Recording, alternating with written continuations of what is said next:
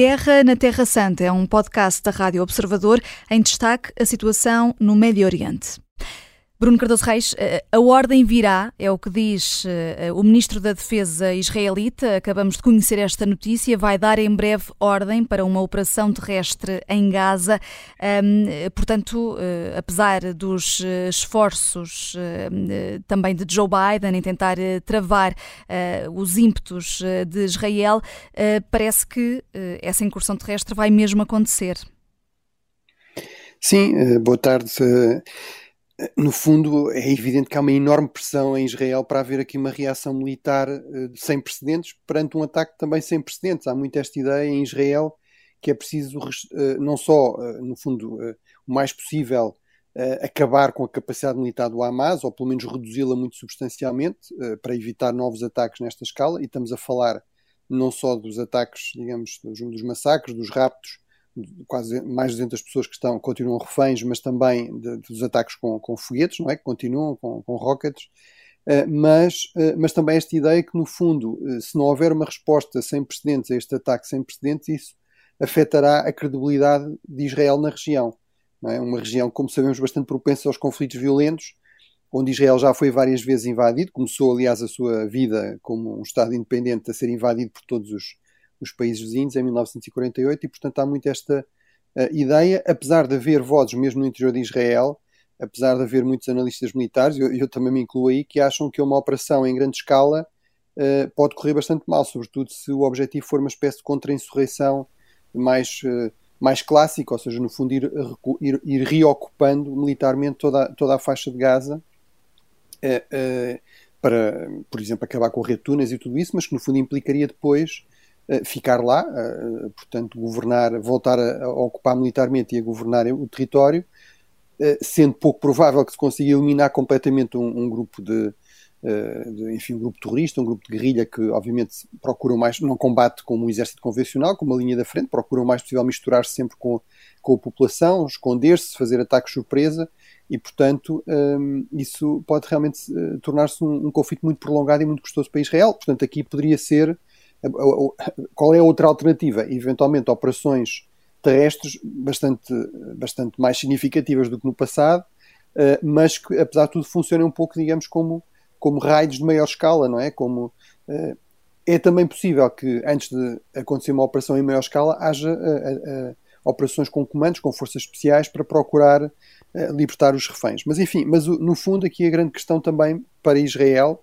e para os aliados de Israel e para aqueles que reconhecem que Israel tem um direito a defender-se, eh, embora não, obviamente, violando a, a lei, a leis, as leis da guerra, é que não há realmente boas opções uh, militares. É muito difícil, por exemplo, perceber como é que uma operação terrestre em grande escala poderá evitar não só causar uh, muitas, muitos mortos uh, entre os civis palestinianos, mas também mortos entre os reféns, eh, entre os israelitas que foram eh, capturados pelo Hamas, incluindo mulheres, crianças, idosos, etc., eh, e, e também bastantes baixas entre os próprios soldados israelitas.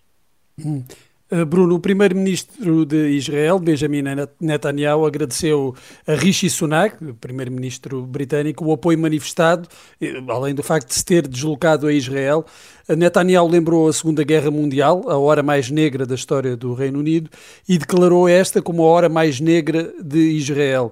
Este encontro e as declarações de Rishi Sunak e de Benjamin Netanyahu demonstram que Israel pode confiar nos seus aliados mais poderosos?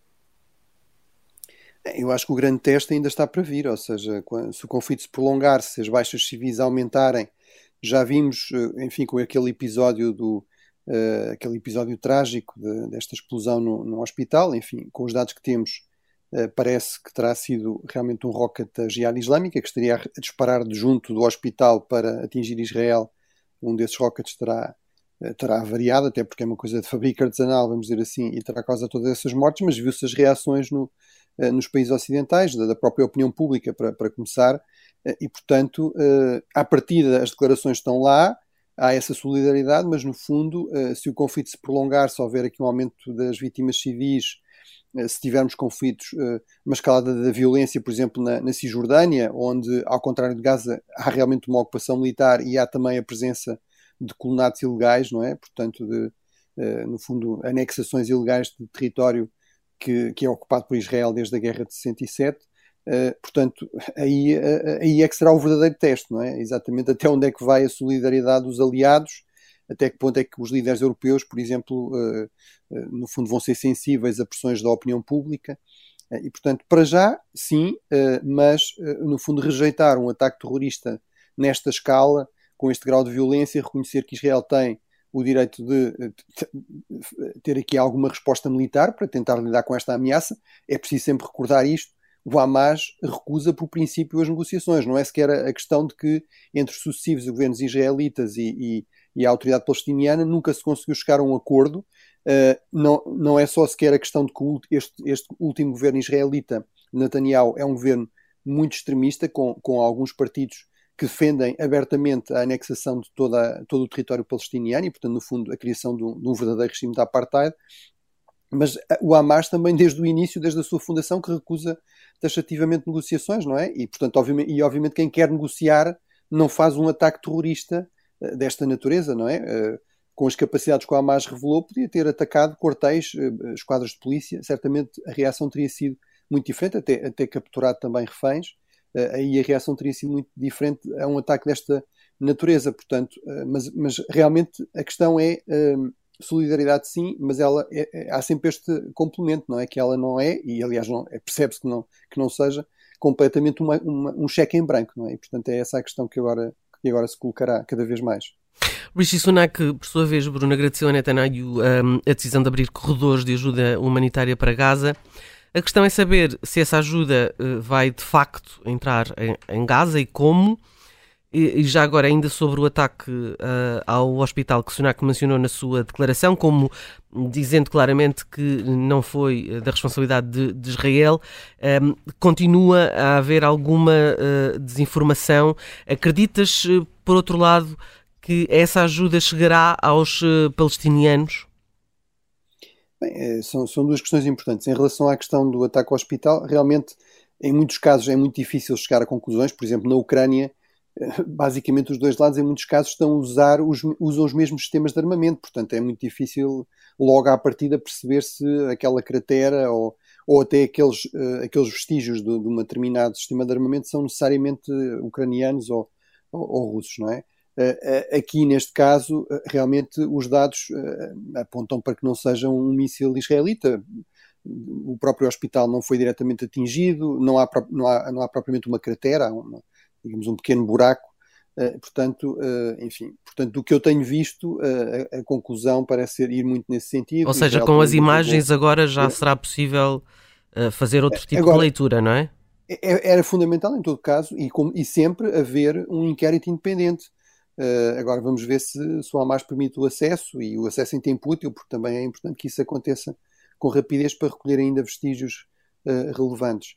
Uh, em relação à questão da ajuda humanitária, ela é muito importante. Eu acho que Israel tem vantagem em mostrar que realmente é sensível a este argumento, que nem toda a gente na, em Gaza, no fundo, pertence ao Hamas ou é leal, fiel ao Hamas. Eh, embora seja verdade que toda a estrutura de governação da, da, da, faixa de Gaza depende do Hamas, toda a informação oficial que vem de Gaza é uh, de um governo controlado pelo Hamas. Não é por acaso que nós não ouvimos nunca críticas ao Hamas uh, a partir de Gaza, não é? Porque isso é basicamente uma condenação à morte. O Hamas eliminou toda, todos os outros movimentos palestinianos quando tomou o poder em, em 2007. mas, independentemente disso, realmente é fundamental que continue a haver eh, algumas condições mínimas para os civis, de segurança, de acesso a alimentos, à água, eh, e, portanto, para isso é preciso negociar, não é? Aquilo que Israel disse é que aceitou já esse princípio eh, e, portanto, aparentemente está a negociar exatamente em condições, em quantidade, suponho para, tentar, para tentar ter garantias que esses, esses, esse abastecimento, esses bens essenciais não vão parar, não vão ser desviados para, no fundo, para abastecer as reservas do, dos, uh, dos militantes, da, dos guerrilheiros, da, dos terroristas do Hamas, que, uhum. têm uma enorme rede de túneis, onde certamente também tem alguns, uh, algum, alguma água, algum, algum combustível, munições, uh, alimentos de reserva, não é? E, portanto, é normal que Israel também procure aí ter alguns cuidados, mas é fundamental que não passe esta ideia que Israel é completamente insensível à, à, à situação mas... da população civil em, em Gaza, por uma questão Bruno, de, mas isso tem acontecido até com, com a ajuda com, as, com a ajuda da ONU, com a ajuda da União Europeia, tem havido um, um, um mesmo antes desta crise, já tinha havido muita ajuda que tinha sido desviada. Sim, há, essa, há esse debate em relação à questão da ajuda europeia, portanto, aí é muito importante destacar isso, quando muitas vezes se ouve na Europa dizer que a Europa esqueceu a, a Palestina, esqueceu os palestinianos. Na verdade, só há serviços públicos nos territórios palestinianos, basicamente porque eles são pagos com fundos europeus, ou diretamente através da União Europeia, dos vários Estados europeus, ou através de, de, dos serviços das Nações Unidas, cujo, digamos, os maiores financiadores são, uh, são também os países europeus. Portanto, uh, isso é, é, muito importante sublinhar isso e, e põe-se essa questão que é até que ponto é que parte desse dinheiro não é desviado, digamos, para, para financiar as atividades do Hamas. Eu acho que aí tem de, obviamente, tentar apurar isso. Certamente não se pode parar ajuda humanitária numa altura em que ela é muito necessária, Uh, mas, mas realmente essa é uma questão que também se pode, também se pode e deve colocar e eventualmente investigar. Uh, mas aqui o ponto fundamental realmente é que, uh, do ponto de vista de Israel, no fundo se aceita esse princípio de respeito à lei humanitária e também, eu diria, isso é estrategicamente inteligente, ou seja, tentar evitar que a população de Gaza seja ainda mais hostil a Israel e tentar passar também, ao nível internacional, uma imagem de Israel que permita manter alguma legitimidade em relação a esta resposta militar ao, ao ataque que sofreu do Hamas. A Guerra na Terra Santa é um podcast da Rádio Observador. Vai para o ar de segunda a sexta, depois do noticiário das nove e meia da manhã, e tem nova edição depois da síntese das quatro e meia da tarde. Está sempre disponível em podcast. Eu sou a Vanessa Cruz.